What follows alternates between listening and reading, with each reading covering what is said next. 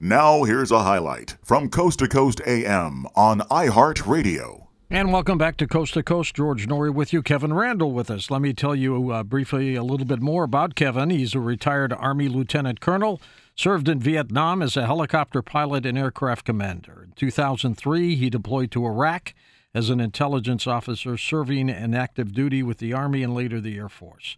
He was a member of the Iowa National Guard on his deployment into the Middle East.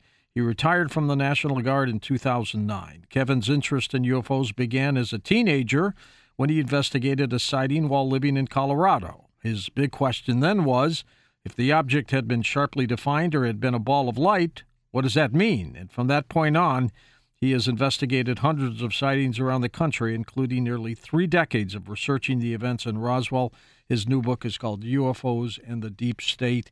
And I couldn't think of a better time for this book to come out, Kevin. It fits right in with what's going on in the country and the world with the deep state actually controlling so much of our lives now, and we're just kind of sitting there and saying, okay, uh, we'll wear the mask like you tell us. Well, we'll wear two masks. Well, we won't wear any masks. It's uh, absolutely correct. It, it's just the perfect timing. And had I written it – this year, there would I, I would have mentioned that if you look at the cabinet that uh, President Biden has brought in, brought in, what we see is the same people who were there in the Obama administration and the Clinton administration, the same people moving around in the upper levels of this, controlling everything that we do. When did you start writing this book?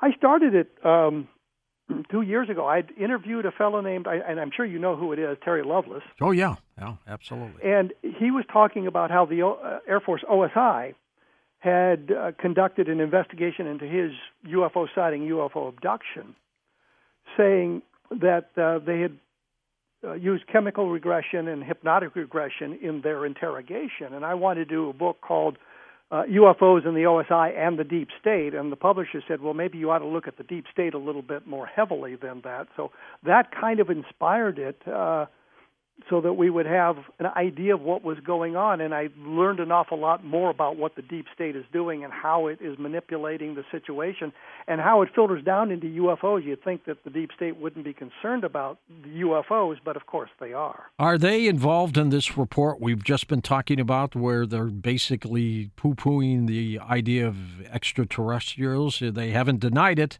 but they're not admitting it. I, I think that we have to look at what the overall picture is. What do what does the deep state want? And its power. And the problem with UFOs, if they are extraterrestrial, they present a technology that is superior to ours. We cannot travel interstellar distances. We don't know how to do it. We can't really envision a way physically we can do it. There probably are something that can be done if, that we'll figure out in the future, but we can't do it now.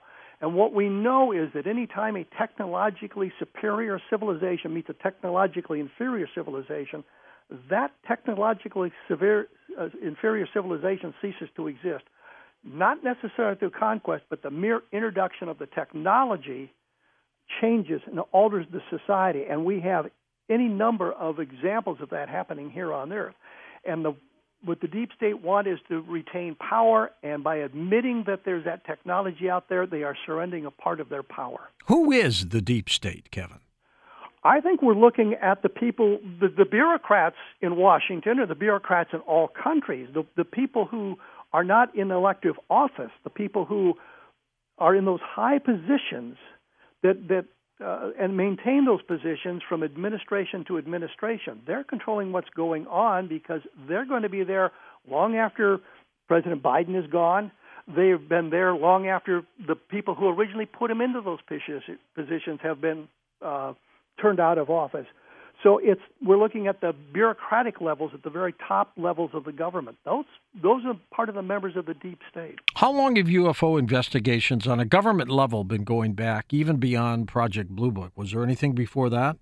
Well, Blue Book started. Blue Book was a, a, a name change from Project Grudge, which was a name change from Project Sign. And Project Sign was the first investigation that began officially in January of 1948 after the Kenneth Arnold sighting and the summer of UFOs in, in 1947. There is information that a fellow named Howard McCoy, Colonel Howard McCoy, who was at the Air Materiel Command in uh, 1947, was asked by General Twining to create an unofficial investigation of these phenomena. Howard McCoy goes back to the Foo Fighters of the Second World War. Nobody knows what the, the Foo Fighters were. These these objects that were seen um, harassing, uh, following. Real, real our, small things, weren't they? Small, very tiny. Not necessarily.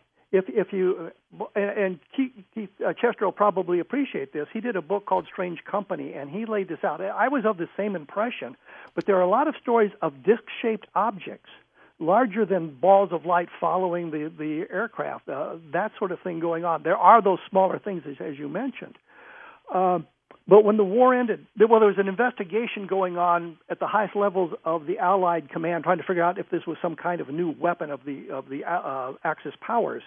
When the war ended, of course, that priority ended as well. Nobody cared what these things were. We found out it wasn't part of the Axis. They were encountering the same things, thinking it was part of the Allied power structure. But Howard McCoy was involved in the investigation. We then had the uh, the Ghost rockets in Sweden in 1946 with a similar type thing. Uh, Howard McCoy was involved in that, and then we get into 1947, and there's reports coming up through the military chains of command about our guys seeing these things. And so McCoy was required or requested to make a uh, unofficial investigation of these in late 1946, and of course, after the Arnold sighting, it became an official investigation. So our investigation goes back quite a ways in uh, in the UFO history. You uh, devote a chapter to the Rendlesham case. How come? Because it it talks about the um, chemical and hypnotic regression in the treatment of our airmen who uh, were involved in that whole experience.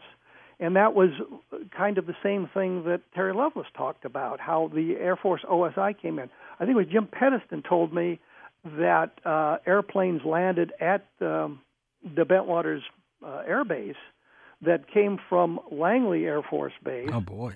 But it was um, OSI guys on it, and they went from the airplane to the OSI building at uh, on on the uh, airfield. So uh, we can kind of link all of that together. So we've got the Air Force OSI as a participant in this, kind of keeping uh, the the information, the UFO information, suppressed in in one respect.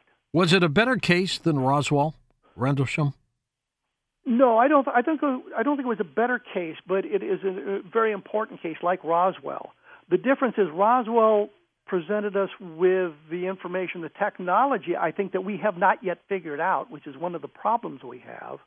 Uh, where Rendlesham is just an interaction between them and us on, on the airfield. So it's a kind of a different sort of thing, but we see the military and the governmental interest in both those cases, a high level of interest. Listen to more Coast to Coast AM every weeknight at 1 a.m. Eastern and go to coasttocoastam.com for more.